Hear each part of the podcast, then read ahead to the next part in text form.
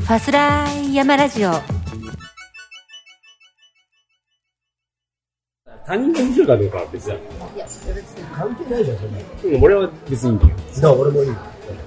いいですよ全然もう始まってるから。あ、そう。もうこの食わず嫌いの当時がね、食わず嫌いの割に、おじさんの変なこと言っちゃうか。本本名と相性えっと、当時さん、あの、北アルプスでね、この、違う本名でさ北の名前本名言ってん吉の尾。ゆきさ吉尾。よしよし吉尾。そうですねあのー今回はですね特別編として今ですね松本の某とあるえーうーんイタリア料理店ゼリアうーんゼリアっていうところに来てるんですけ最れども終イタリア料理。今そこにですね、急遽、忘れ山ラジオ、えー、番外編としてですね、お送りしておりますけれども、今回来てくださった、通称、当時さん。当時さんの当時っていうのは、ウィズさん。終わりな当時は、当時っていうのは、は酒造会社、いわゆる日本酒を作るところの酒造りの責任者。こんな、こんなエロい顔してね。 ちょっと待って。こういう当時さんが今で、おしっこ行きますっていう、ボードでエスケープするっていう感じがとてもいいんですけれども、そうウでィズすねさん、買っこてるでしょれ、お酒も切れたってことで、お前ら、酒頼んどくよっていうサインかも。はい、じゃあちょっと一旦注視してね。はい、一緒だ ね。変わんねえよ。いやいや、そんだえけーとど。ね、今日はね、この忘れ山でしょう。王子さん、王子さんっていうとですね、 私の山の兄貴としてね、えー今までね、数々の話題に、話題話題に乗ってきたんですよ。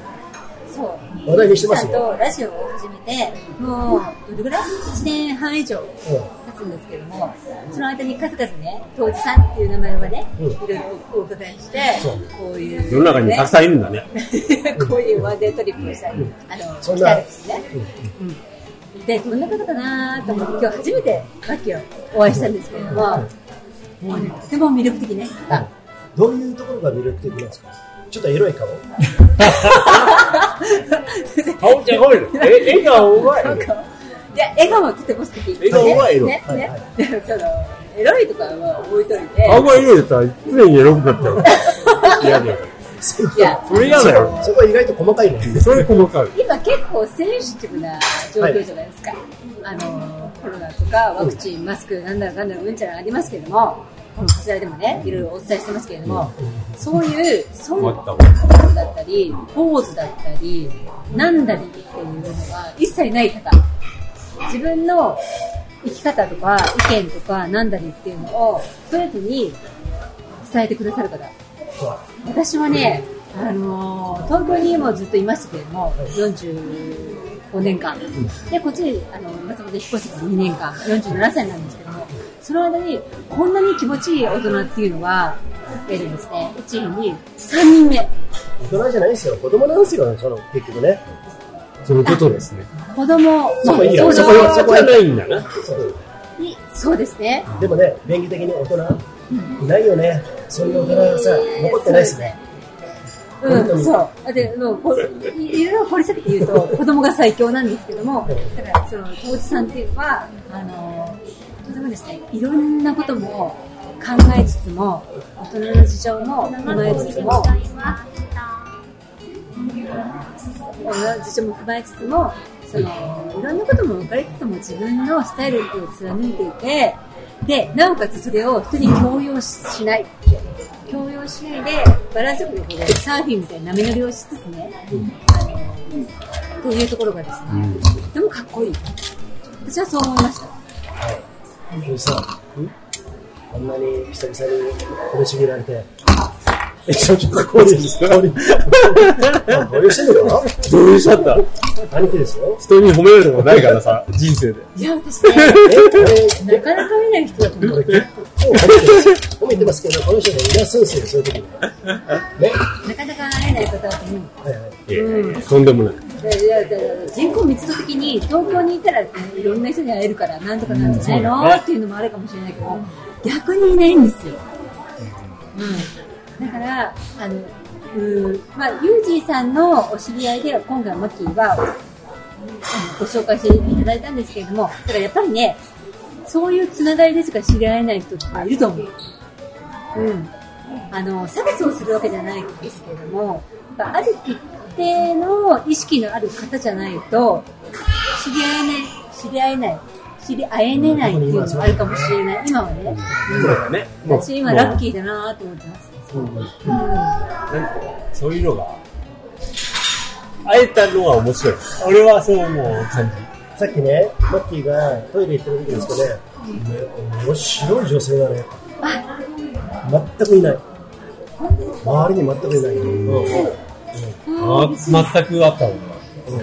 そう嬉しいまですねあ、そ。れがね、人口密度的な、あのそのうん種類的なものがな、地方、ここね、長野県に、まあ、まあ、ちょっとあの度合いは下がるじゃない、そういうのもあるのかもしれないけど、それでもあんまり、でも人間さ、会える人間ってさ、少ないじゃん。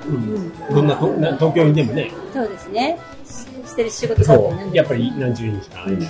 そこの中でこう、こう人がいてるのが、すごいびっくりした。ああ、嬉しい。これですねまた。な勉強ぜ、勉強になりました。なぜこんな、んね、とても、気持ちのいい大人。気持ちがいい大人って私はずっと言ってるんですけど気持も。ち悪いな。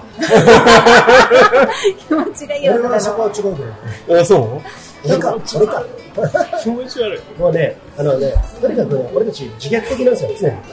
少数派うじゃんだったじゃないですか、はいもう十だ分から、超少数派にとっては、自分気持ち悪いんだよね。なのね。じゃあまあ気持ち悪いっていうことで自分の平成を保ってるっていうことあが、うんまあバランスを取らなきゃいけないから。だだけど、ね、他の人とのバランスだから、やっぱりそのね。いや、でも、もう、あの、ユージンさんと、コウジさんの馴れ初めをちょっとお伺いしたいんですけど、どういう、どういう経緯でお二人はお知り合いになっそたうのいうことも大丈夫ですけどあとね、これね、厳しいあとね、多分、わかんない。あわかんないでしょうん。えっと、あの適当だから分かってないと思うんですよ。でも俺、なんとなく覚えてるんですけどね。この松本とか安曇野で記者のすることね、であのバックカントリーマウンテンクラブっていうのをね、登山ショップ、ワールド登山ショップ主催のもとやってたんですよ、そこで俺はなぜか山なんかさ、行き始めて2年目だったのに、副会長になっちゃったんですよ、それは俺が、俺もすぐやるって言ったら、第一番に、えー手を挙げたから、でそそしたらね、十何人ぐらいにぐわーってなった時に、えっと、ミーティングをした時に、ドアでね、会議室でやった時に、浩次さんが来たんですよ。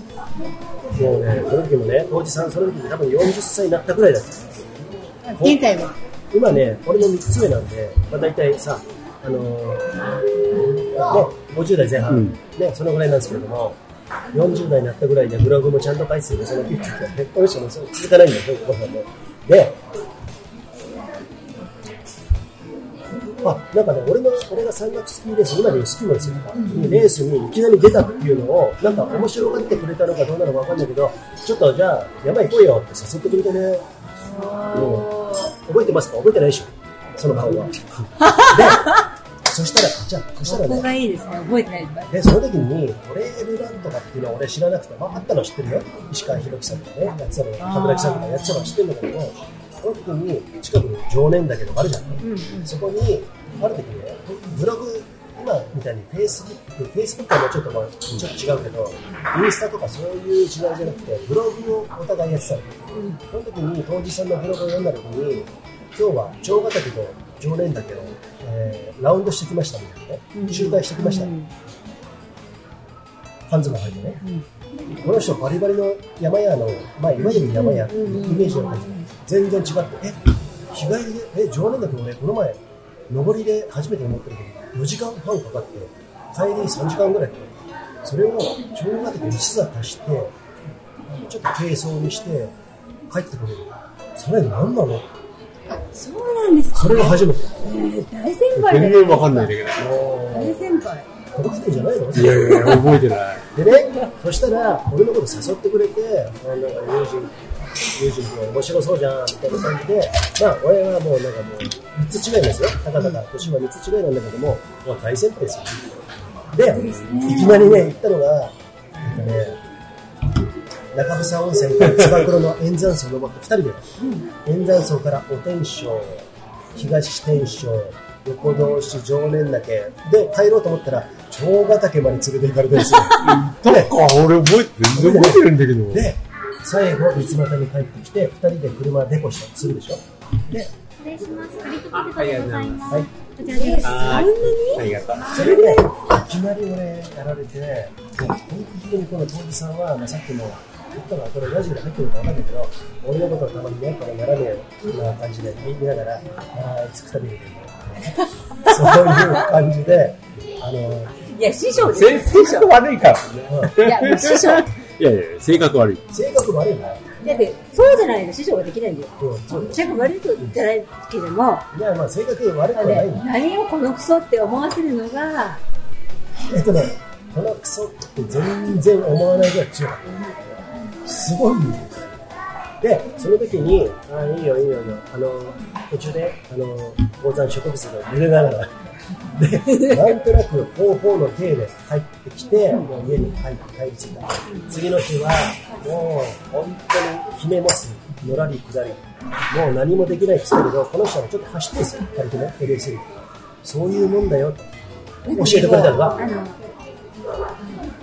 ゆきさんはとても有酸素体系な感じが私はする。皆さんね、ラジオとかあの、あーおじさんのそう外見がねねわかんない、からね外見がわかんないんですけれども、あの、サムネイルに載せ載せたいと思いますけれども、とてもね、マキから見ると、有酸素体系で、うん。とっても引き締まっていて、脂うん肪が一切なくて、死亡率52%ぐらいなんで。 あの絶対違う。絶それ違う対わ15%ぐらい。もうその皮膚の下はすぐ筋肉みたいな、うんもうそういう感じで、一方、ユージはお腹タプタプみたいな感じ。まあ、そういうもんだよ。こうこういうもんだよね。ね、こんなもんでしょ男はちょっと力入れてるけど。そういうもんだよ。 まあ、そういうことですね。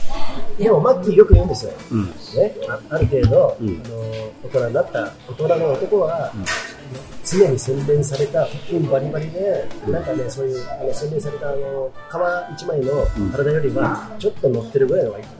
それがね。言ってるよね。なんかね、それは、あマッキのー、素敵。リセルっていうよりも、あの、精神的余裕があるから、それ、俺、それ好き。おそうそう。余裕。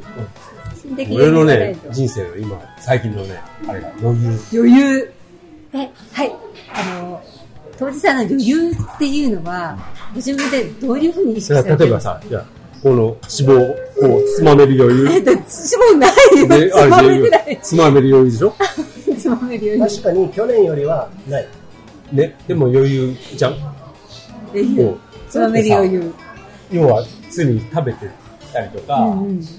精神的な余裕とかうんが出るわけです、で例えばもうすごい頑張ってたら余裕ないわけだけどでも余裕があるのはこうこういうとこ出てたりこういうとこ出てうんる。そうそそうう、そお腹の周りうにね。ね出たりそう。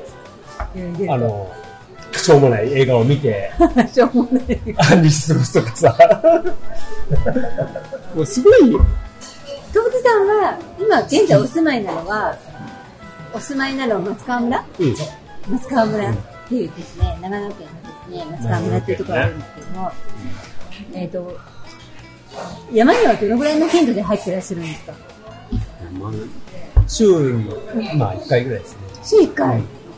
どういうような近所近所うん建近所うん近所っつっても、北アルプスあるじゃん。まあ近所北アルプス全部近所だからねそうだね。お関一番近いのが自由畑だったり、まあそう全部ガキだけど、東に住んでるとこからすると、近所の里山、北アルプスって、 ちょっとハテナみたいな感じなんかもう、ねもう標高差ねから何から。そりゃそうだで、東京に住んでたんで、私もうんマッキーもね。で、里山っていうと、高尾山しかないんですよね。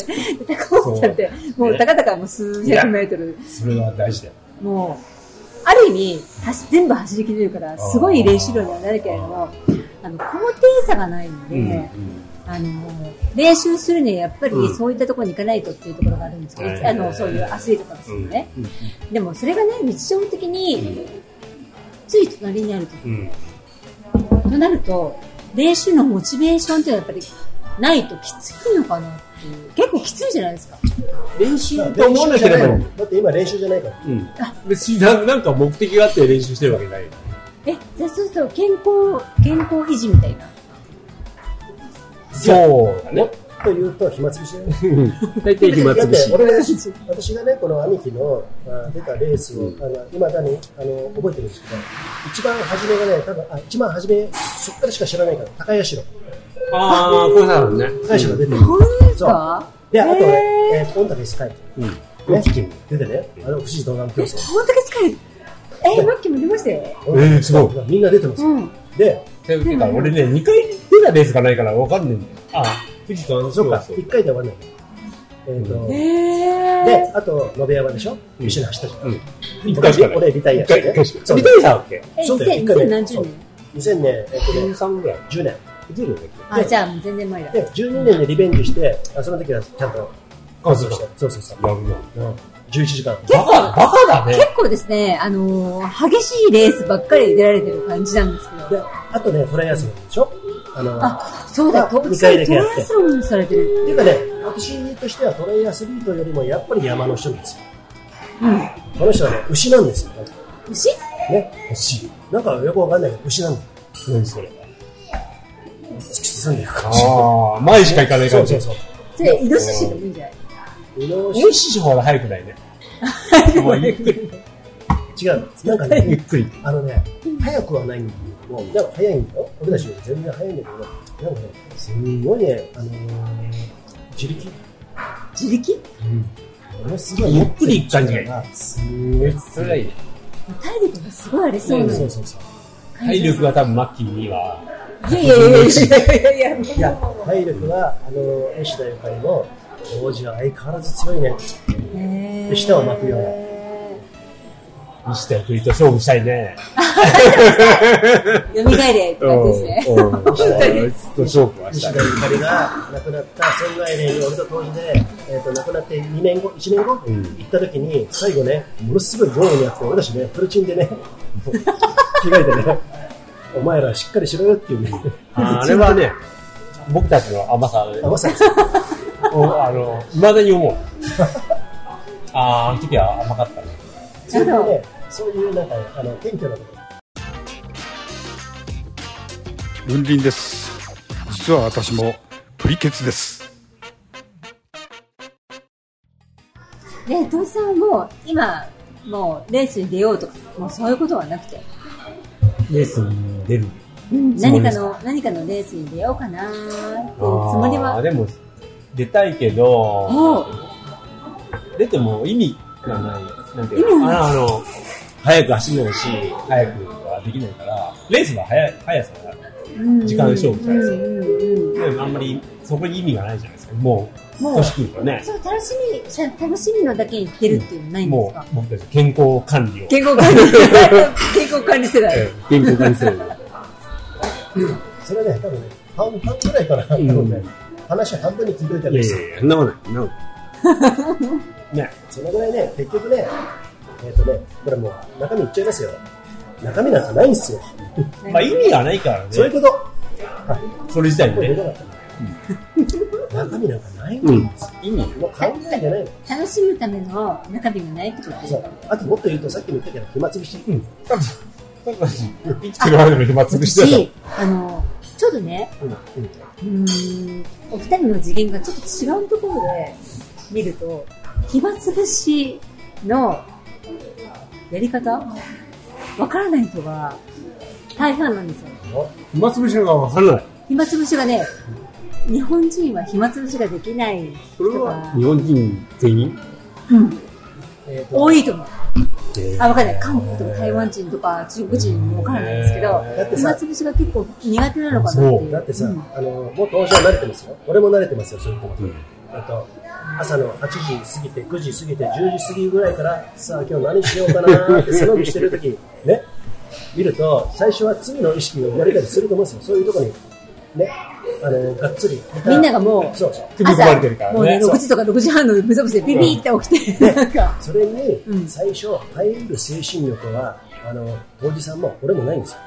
だけど、耐えうる精神力がなんとなくできたのは、できたっていうより麻痺したんですけどね。山行ってると山辛いじゃん。うん山辛いから、そのうちにね、仕事と山の混同が世界の南になって、ああ、今日も一日よかったなって、そのくらいの感覚じゃないですか。どうですうか、ん。まあ意味はないよね。仕事をしてようが遊んでようが別にそこに意味はないから。 やっぱりじゃあそうすると、都心部に住んでる人たちっていうのは、移住した方がいいっていう話になってくる。それはいいか悪いか。そこにいて、まあ彼らはそこにいて、辛いけれども、また違う、そういううん同じめ感覚めいにいとこねろ、だと思う。あの、持っていくためにはどうしたらいいかっていうのは分かんないと思うよ。わかんないけど、うん一つだけ言えることは自分を体験してきて、人生が変わる。うんそれだけは間違いない。そうだね。まあ、同じことやってたら同じパターンにねうんハマるんだっだてよ。環境が変わるわけじゃないですか。そうだでって、それって変わるよ。今自分がちょっときついなーっていうふうに思ってたら、変える努力を本人がしましょうって話。ううん。ん。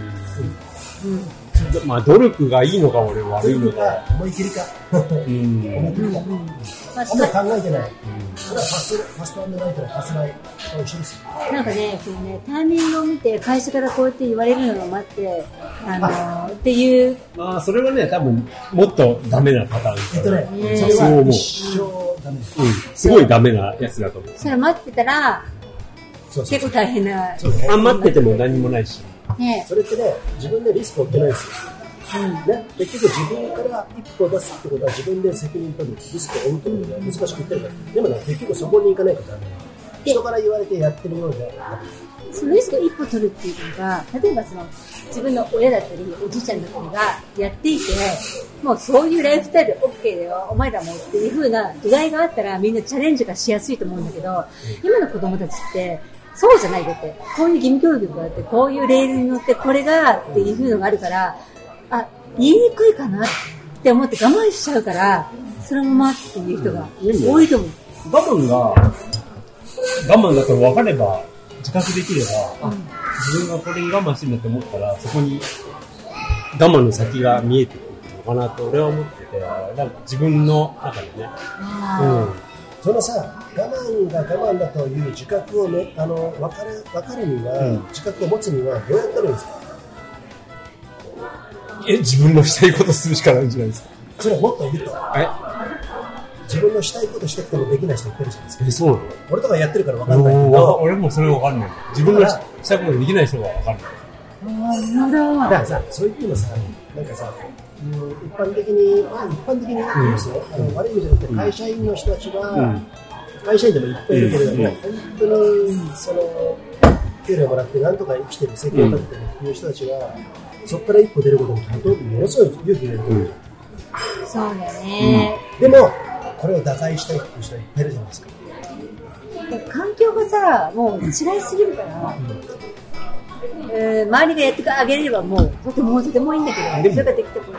なんか一個やれば、一個また進むし。分かんない。俺は全然わ、そういうのは。失敗を、失敗とか何かを恐れるがいっの。ぱいあるよね、みんなね。だから、でも、あ、なんでそ都会の人がが気持ちが分かんない。あの失敗をしても怖くないよ、大丈夫だよっていう、それのアドバイスって欲しいですよね。このね、若い小子木たさちんにね、若い時からいろんなとこ転々としてるんですよ。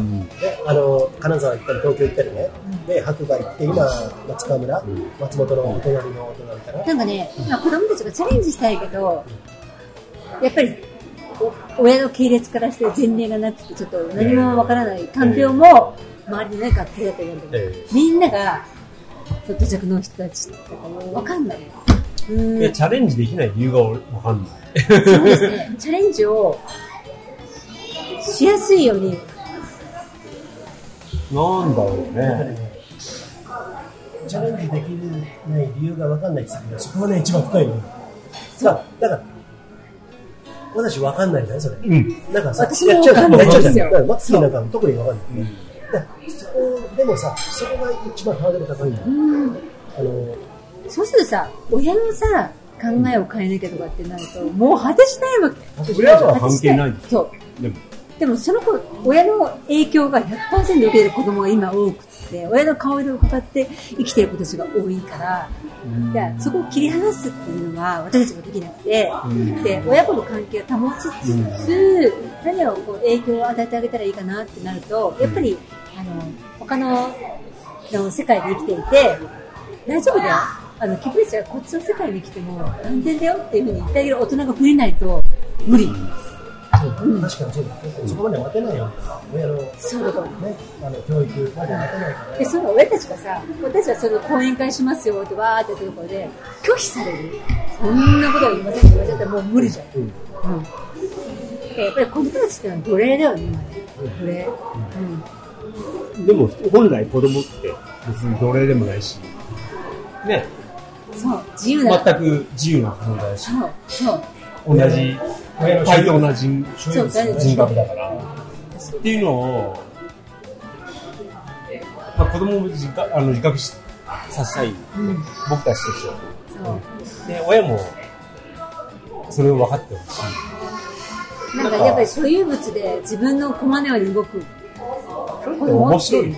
持ってる人が多くて、やっぱりそうじゃないよっていう動いてる大人たちの言葉をどんどん発信していきたいと思っていて、だから今回、当時さんに、あの、その、このラジオで聞きたいのはですね、やっぱり子供が未来を明るく思えて自分で好き勝手できるんだっていう社会をどうやって大人が今作っていけばいいかっていうところが、作るってちょっと面倒あれだよね。まあ、僕たちがどうのこうのじゃなくて、別に子供が勝手に思えばいいんだし。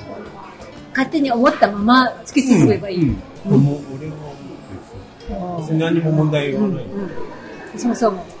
自分たちが思ったまま突き進めばいいと思う。それをわざわざ制約かけてる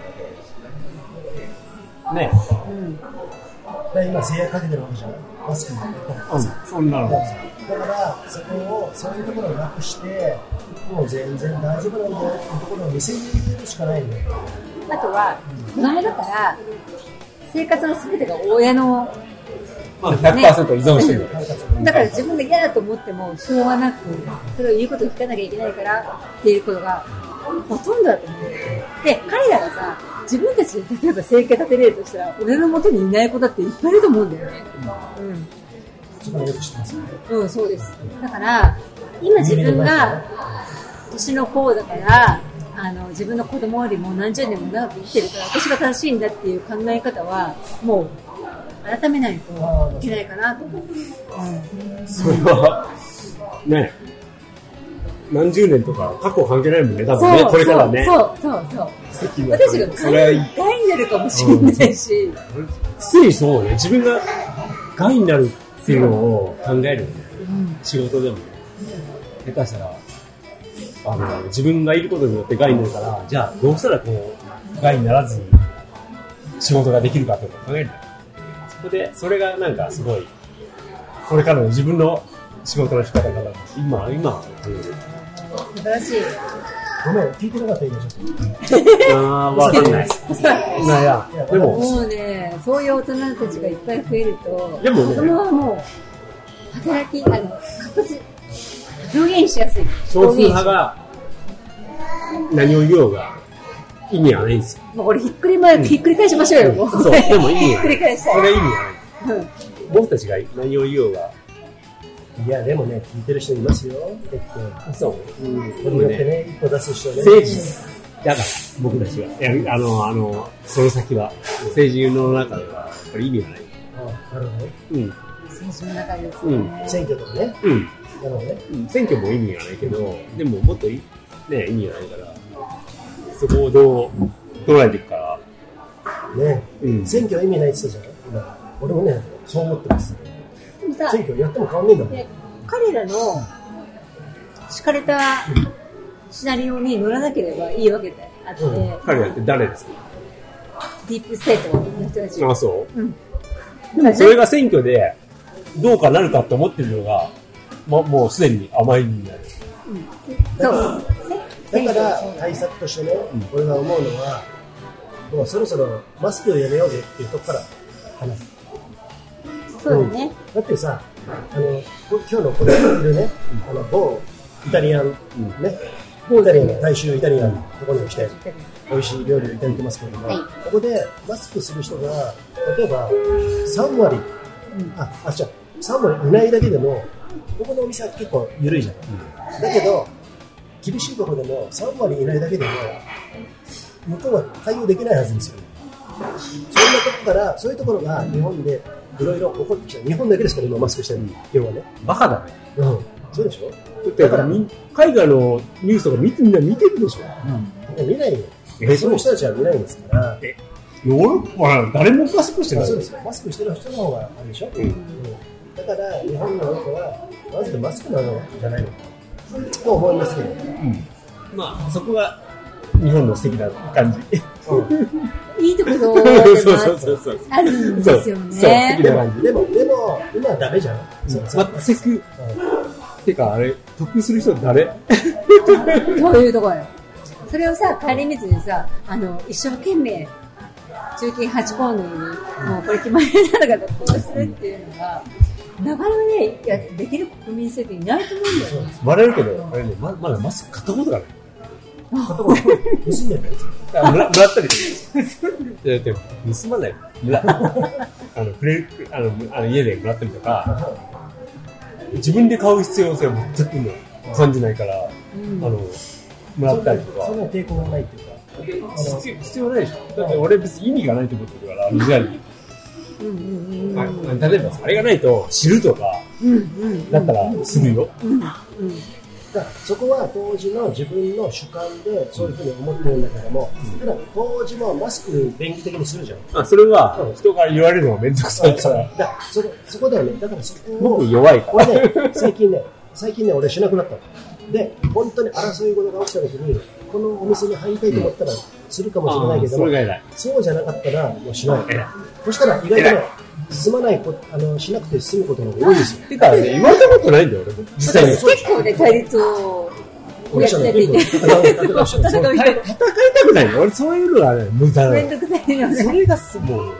じゃあ結構ね、あの、素直に聞いてくれる人が多くて。あ、そう。そう そうそう。だからじゃあどう、どう説得すればいいでも普通に、あの、マスクお持ちじゃないですかって言われて、うんうんあの、え、なんでですかってうん言うと、あ、あの、マスクお持ちだったらしていただきたいんですけど、え、なんでですかっていう同じしたことを言えばいいだけです。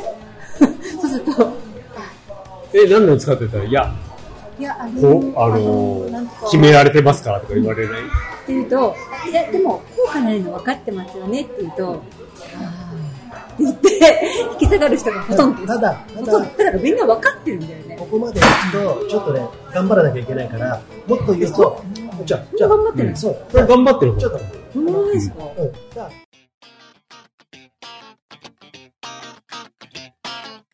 あ、プロ山岳ランナーの上田瑠衣です。Don't think, feel. 考えすぎんなよ。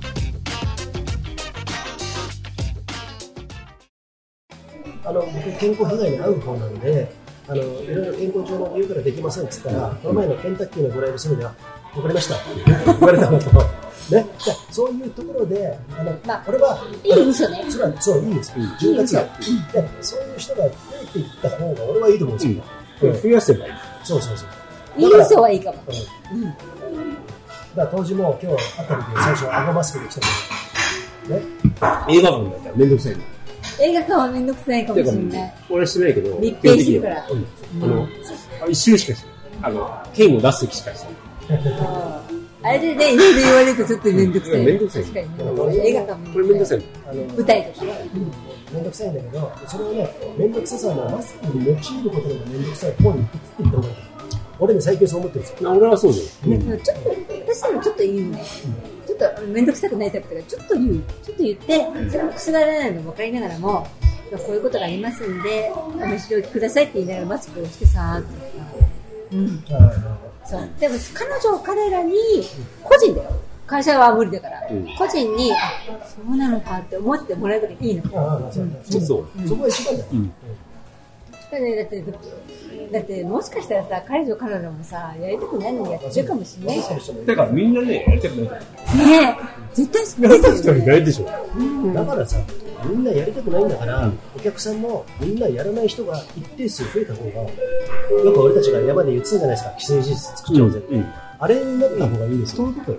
ねひっくり返るみたいだから3割だからまだそれが、こうバランスがこう、あの、マスク派が多いわけでしょ、今日は。そう。できないよね。うんうんうん、マスクマン。だからまあまあ、そういうのはずしかなくうんて、だから、うん。うん。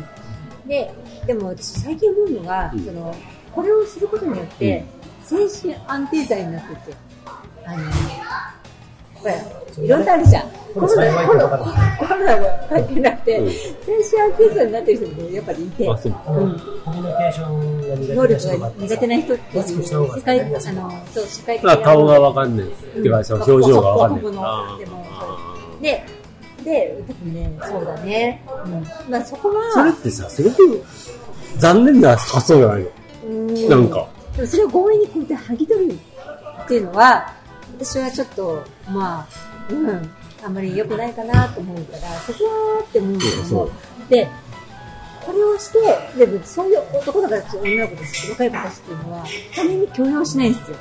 うーん。だけど、なんで他人共有する人たちっていうのは、やっぱりコロナがこれで、あの、安全を保ってるっていうふうに思ってる人たちが共有を他人にするっていうので、あのそれ間違ってるなっていうことは言いたいけども、彼女、若いたち子たちが、あの、自分の精神安定剤でこれをするっていうのは、むやみに剥がしちゃいけないかなと最近思う。見えるのねうん、まあままあ、あそれ剥がをしちゃいけね。ないかなって。あなるほど。うん。それってさ、愛、愛がなくないある意味。先に。そこに愛を持てる、あの、継続的に愛を持てる大人がいればいいんですよ。でも、自分として。自分としては嫌ですよ。絶対嫌だけども、私は自分の子みたいにずっと見てられないから、あ、言えないかなって思っちゃって。まあ、そっか。うん。そこを剥がしたところに、あの、アフターケアをしてくれる大人がいればいいんですけど、いないと、やっぱりね、危ないかなって思うことがあって、うん。なんかね、やっぱり大人たちが健全で、自分たちが楽しくて、OK だよ、そんなこといらねえよっていう人たちがいっぱいいたら、全然安心しても、なんか、子供たちとか任せられるけど、うん。大人たちも危ういよね。子供たちにはちょっと危ういよねっていう。なるほどね。まあ、あの、いつの時代にも、その、一定数さ、そういう人たちっていると思うから、ね。自分の信じるものが何でもいいの。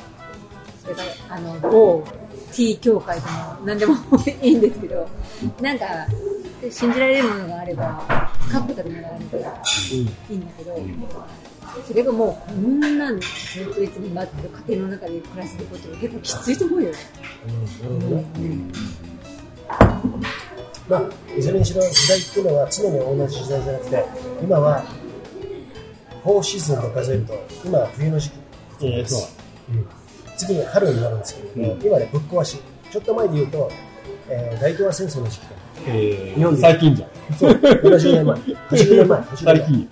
でその前が幕末でしょ最近。うん、そう。で、そこ、まさか最近っていうのは、初めて知った、ゆうじいさんのえ話を聞いーて、、だって、最近じゃないのそうだよ俺も、すごい、すごい最近。時間軸が近代ね。うん。多分ね、時間軸が、今の長い子ってとてもこう長いけども、そういうことを歴史を知ったら、とてもこういうふうになってくる。短くなる。そうなんですよ。それを教えてくれる教師はいないじゃん。だって教科死書の問題っじて、ゃないよね。教科書って文部省だから、うん教えられないから。でそういうことをさ、人生を教えないのが、僕たちのあの、あ、もう、種 類だから。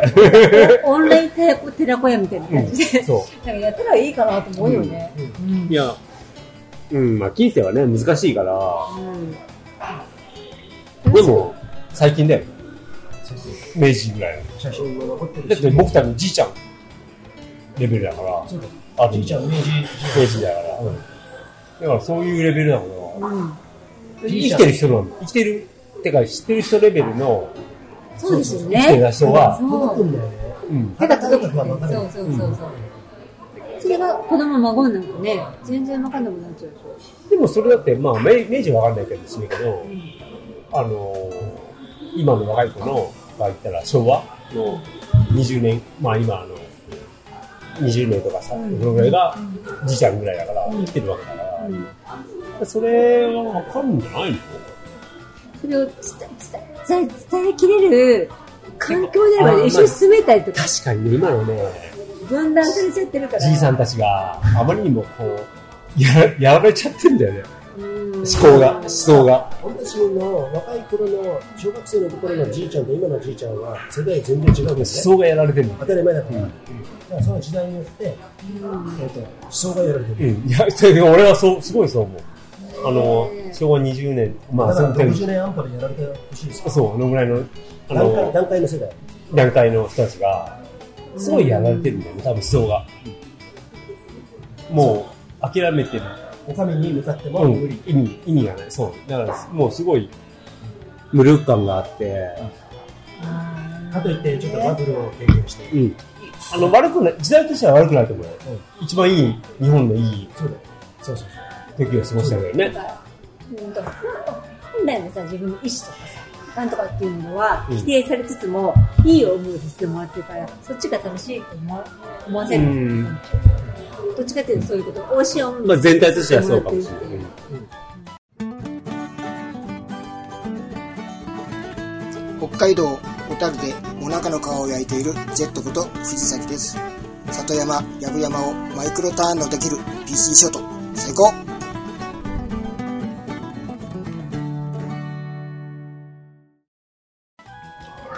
あの、悪くないわけだから、時代としては。でそれはあのあのシナリオ通りに動かされてうる、ん。まあ、シナリオとしては悪くっなてい。いうことになってしまううん。でも大体さ、シンプルなんだよ、俺、あのさっきも言ったけど、第4走者、人間のね、第一走者っていうのはぶっ壊れてるから、さあ、畑に何を植えて、頑張っていくぞと、新しい価値観を作るこれがいいよね第二第二走者がそこの、さらに発展させて、もっと果物、野菜を作っていって、第3走者はその流通をどんどんどんどんあのやって革命を起こす、で第4走者がぶっ壊す、で、また第1走者なんだよまあまあ、そそれれをを繰り返すの。超これもなくね、人間だったら繰り返すよ。なぜなら、知らないから。自分はその時代で生きてないから。ああ、それはそうだよね。何百年前とかそね、うそう何そう千年前になる。今は壊してる時期今ね、壊して、あの、だから次のあの転換の時期だから、壊す前かな。今、うん。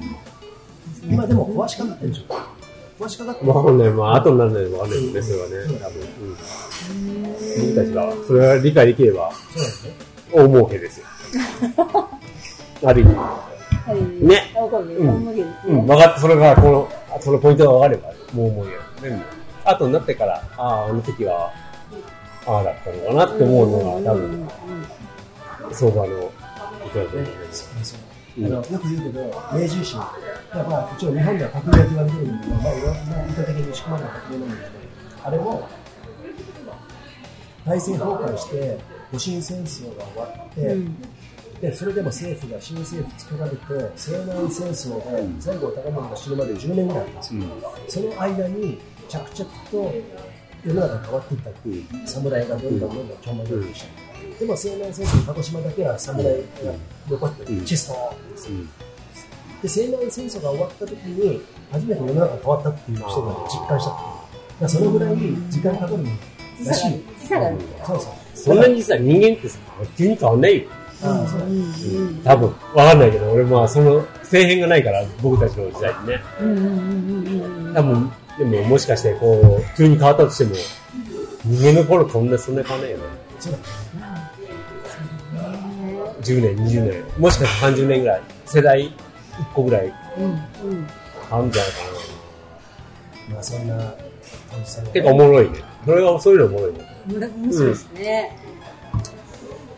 超エロい顔してしまう食べやめなさいよ。エロすぎだね。そう、先生でしょエロくてやめなさいよ。もう意外にしてくれよ兄貴全然エロくないですよ。あの、いい笑顔を。いやいや。エロエロい、エロいの。みんな見てくれなきゃでしょこの顔ねエロいのです。サムネイルでやりますけどでもさこういうさあのちょっとあのなんだろう